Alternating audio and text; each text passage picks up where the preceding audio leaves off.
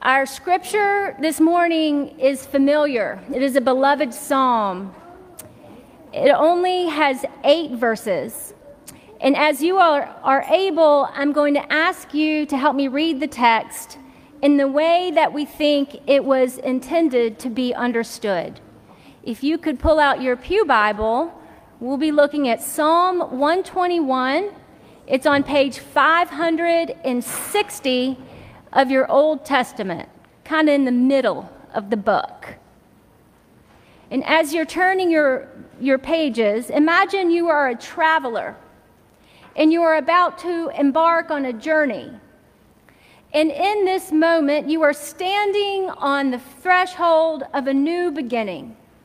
And as you stand there, imagine someone you trust, someone you know is standing next to you. Perhaps a parent or a grandparent or a loyal friend or a beloved Sunday school teacher or a school teacher or mentor or coach. And you all will read the voice of the one who is leaving. That is vo- verses 1 and 2. And I will read the rest of the passage, which is the response to the one, uh, which is the response of the one staying behind. Let us listen for the word of the Lord. Are y'all ready? All right, you're verse 1 and 2, and I'm the rest. I lift my eyes to the hills.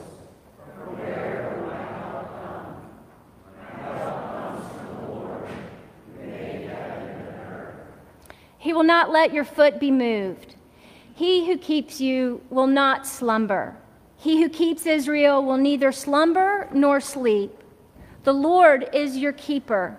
The Lord is your shade at your right hand. The sun shall not strike you by day, nor the moon by night.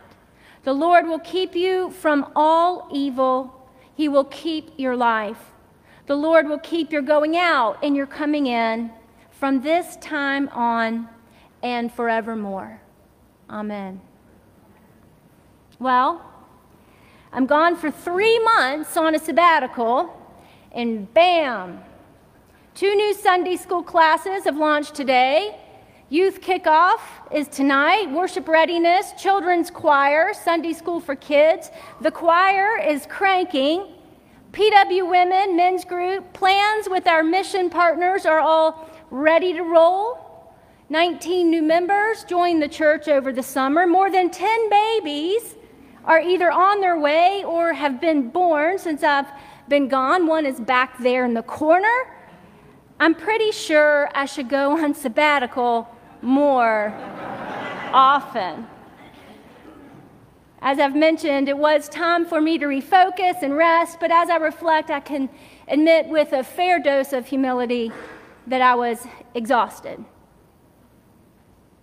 I suspect many of us were exhausted as COVID finally began to ease up. But either way, we all understand what it means to be tired. If you are three, you pitch a fit in the aisle of the Harris Teeter. If you are five, you whine until a nap is enforced. If you are six or eight or nine or ten, the tone of your voice may result in a break from technology. If you are older, say a teenager, you may be short tempered or yell or want to be alone, which ironically is exactly how your parents may behave when they are exhausted too. Things start breaking down when we're very tired. But I'm not just talking about being physically tired, burning the candle at both ends, or staying up all night with an infant. Those are not sustainable endeavors. Whoever came up with the phrase sleeping like a baby never had a baby. But I'm talking about another kind of weariness that makes our bones hurt and our souls melt. We can't eat, we can't sleep. When we stand on the threshold of a new beginning and we lift our eyes to the hills, we have no idea what we will encounter. And sometimes we stand with our bags packed and they're full of joy and anticipation. We planned for this, we prayed for it, we hope for it, we're ready. And sometimes we've been forced to stand at the trailhead by circumstances beyond our control or desire, and that weight of lament is heavy to bear. No, God, I don't want to go. I don't want to do this. I'm not ready for it. I can't. In either case, there almost always seems to be a parcel of fear or anxiety tethered to our backs. It is a weariness born from the depths of insecurity and worry for what we cannot control or predict.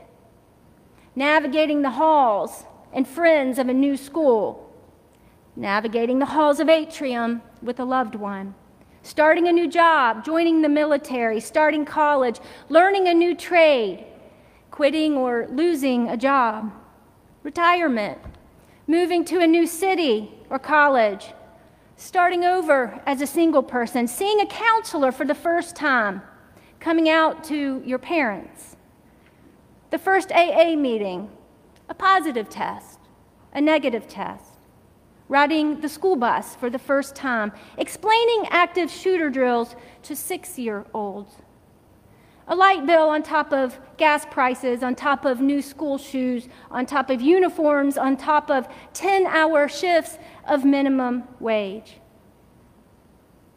The traveler asks her friend, From where will my help come as I lift my eyes to those hills?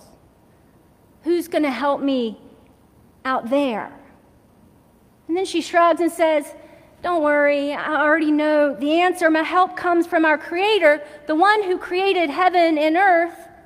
That's the one that has got the whole world in his hands. And our trusted companion says, But wait a minute. Yes, God did create the heavens and earth, but God also created you. You see, this ancient song was sung by travelers like you and me. It's an everyday song for an everyday life, for everyday people. Folks in small villages and rural areas, farmers, hunters, shepherds, mothers with small children, fathers working early to late. They knew tears and jubilation. They celebrated and lamented. And for all of their living, religion was not a pastime, God was not a concept, faith was not a moralistic ideology. These people understood that the entirety of who they were created to be, their purpose, their identity, their experiences, their decisions, their joy and their peace, their relationships, their giftedness and generosity, even their failures and mistakes and shortcomings and doubts, once they have been reconciled, relied fully upon God's provision God provides. In Latin, provideo. God has foresight. In Hebrew, it translates as to see about. God provides. We find this word's origin on the mountain when God prevented Abraham from sacrificing his beloved son Isaac. In that moment, God was not simply watching Abraham, God sees Abraham and intervenes. As Karl Barth explains, the Lord, you see, is never absent or passive or non responsible or impotent, but always present, active and responsible and omnipotent. God is never dead, but always living. God is never sleeping, but always awake. God is never uninterested, but always concerned. God is never passively waiting, but even when God seems to be idle, even when God permits, God always holds the initiative. And it is in this reality of God's providence that we understand and we experience our coexistence and partnership with God.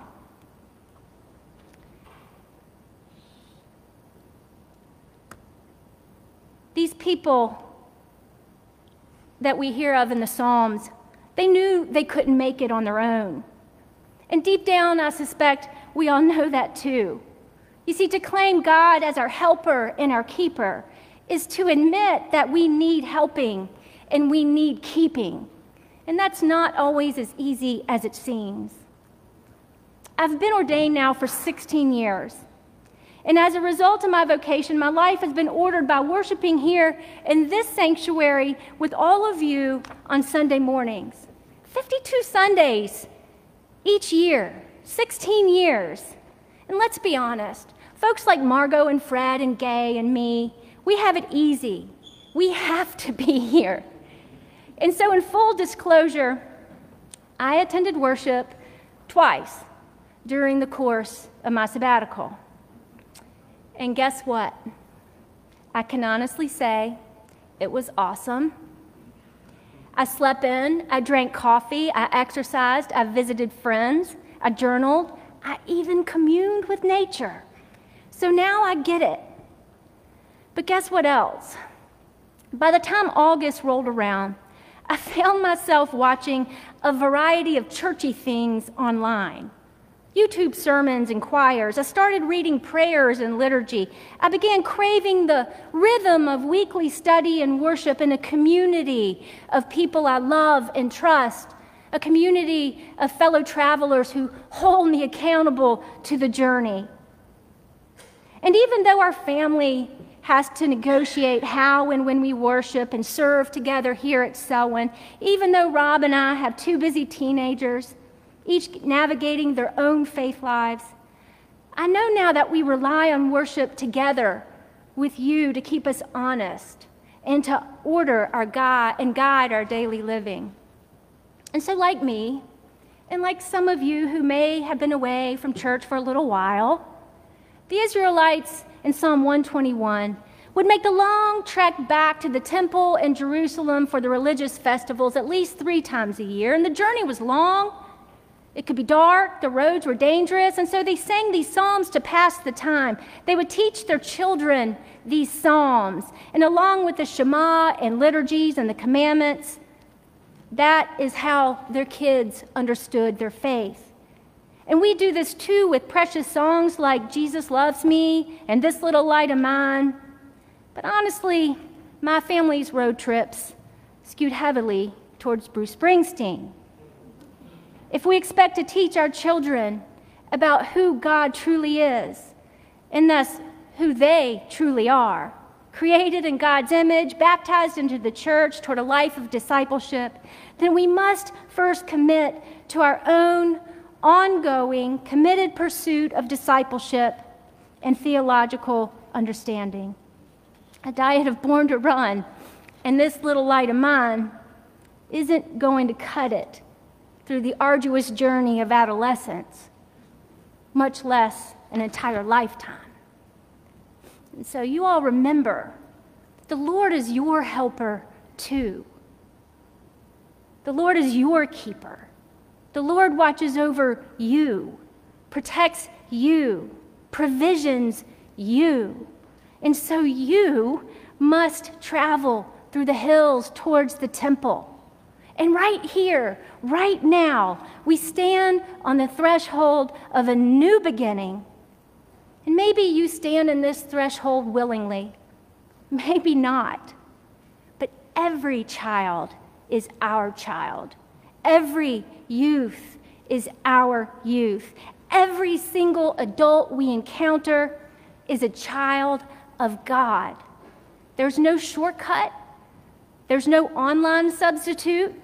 We cannot hire the job out, and we cannot ask someone else to prepare our children for the journey ahead.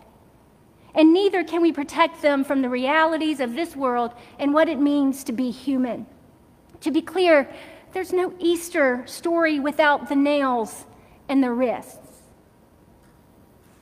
And if we whitewash it, the reality of their faith, they will not be prepared to make their journey on their own down the road. And if we cut corners, they will not be ready to take the necessary risks in pursuit of God's wholeness and peace, not only for themselves, but for those who need their hands and their voice in this world. And if we sell them short, they will not be willing to sacrifice their comfort or share their resources in the name of discipleship. But most of all, if we do not show up for our children and our youth, they won't understand that they are created and designed with great intention and love for joy through God's gifting and creativity, and not their own ability to be perfect or successful. So, yes, we've been away. Yes, our patterns for learning and worship together have been disrupted. Yes, each of us, each household, is going to have to negotiate our priorities and reorder our comings and our goings accordingly.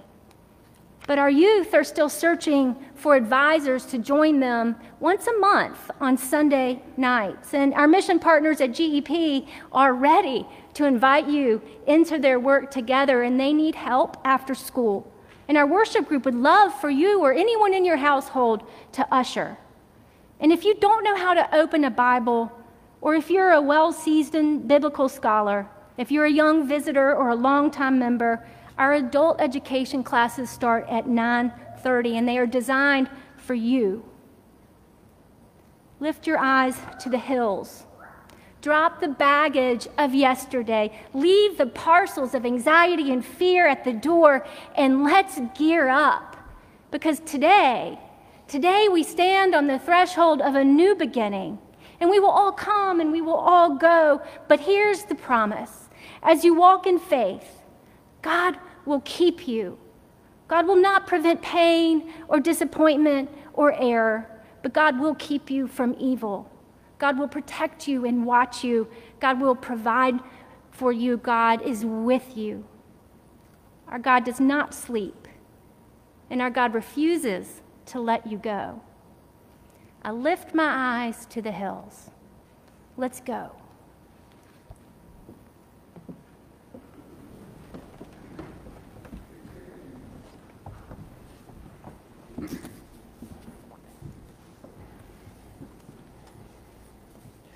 Holy and gracious God, as our teacher, you came to earth to enlighten us into the ways of loving our neighbors.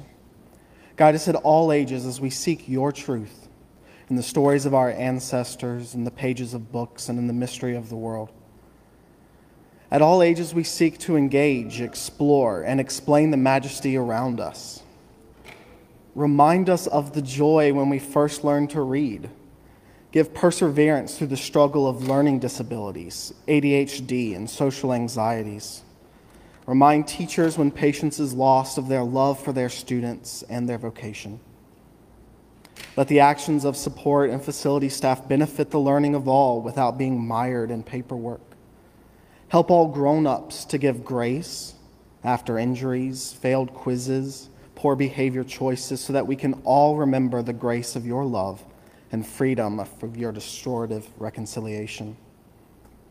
Help us to hear you in the words of those sent to help us.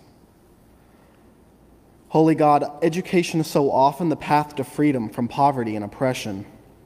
Let your justice break the inequity of our education system and for those who lack access to education, segregated schools, kids without access to books and Wi Fi or even electricity to use their Chromebooks, understaffed schools creating unsafe and untenable learning environments, girls not permitted to attend school around the world, children who must walk to water instead of reading a book, those who trade their ration of food in refugee camps for a single pencil, those blocked off from opportunity because of illiteracy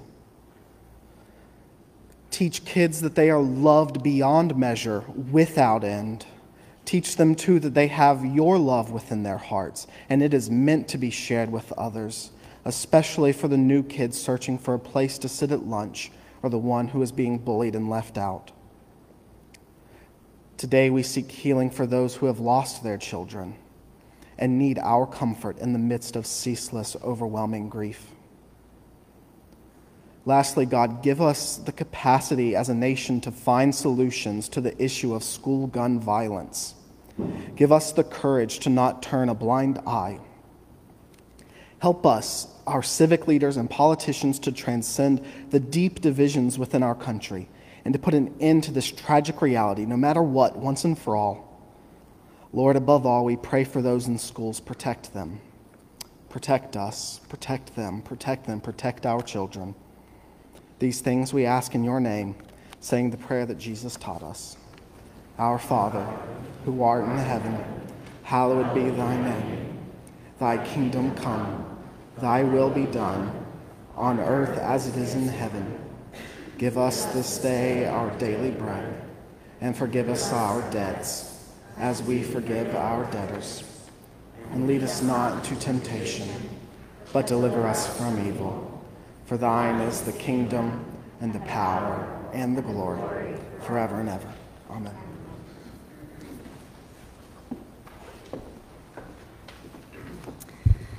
And now, friends, not because we have to, but because we are grateful. Let us return to God what is ours to share. Let us joyfully offer our time and our treasure, our commitment and our prayers.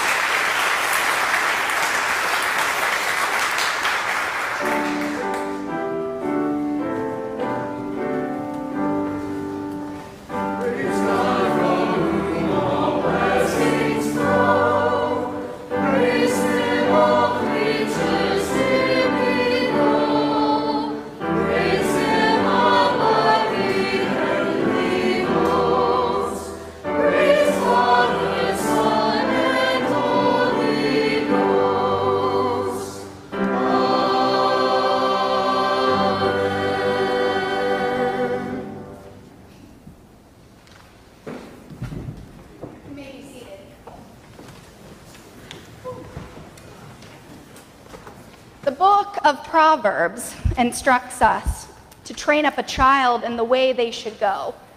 And even when she is old, she will not depart from it.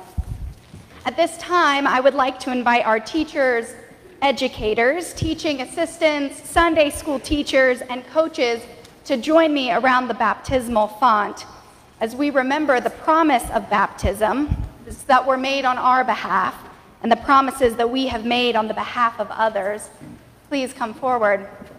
As you make your way forward for our prayer, you're invited to place a hand on the font or on the shoulder of the person in front of you.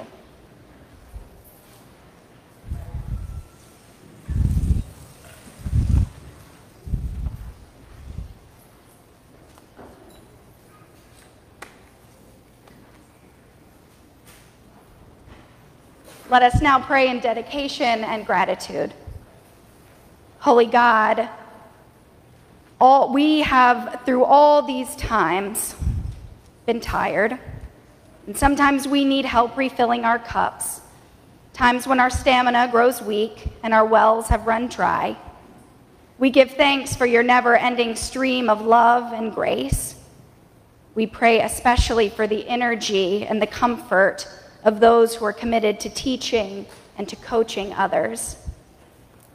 For these gathered among us who, pull, who pour their love and care out daily for their students and all those they encounter. Lord, be the source of all they need, especially when their cups are drained. Give them wisdom and understanding, patience and grace, joy and love, not only for their students, but for themselves. Thank you for calling each of them into this sacred vocation of teaching. Lord, we have faith in you, and so we seek to understand and to know you. Inspire our hearts and our minds. Give us each a desire to learn and to grow in faith. May these, our offerings of time and talent and treasure, be multiplied and used for your glory. Amen. Thank you all. I invite you now to rise in body or in spirit as we sing hymn number 765. We'll be singing the refrain this morning in Spanish.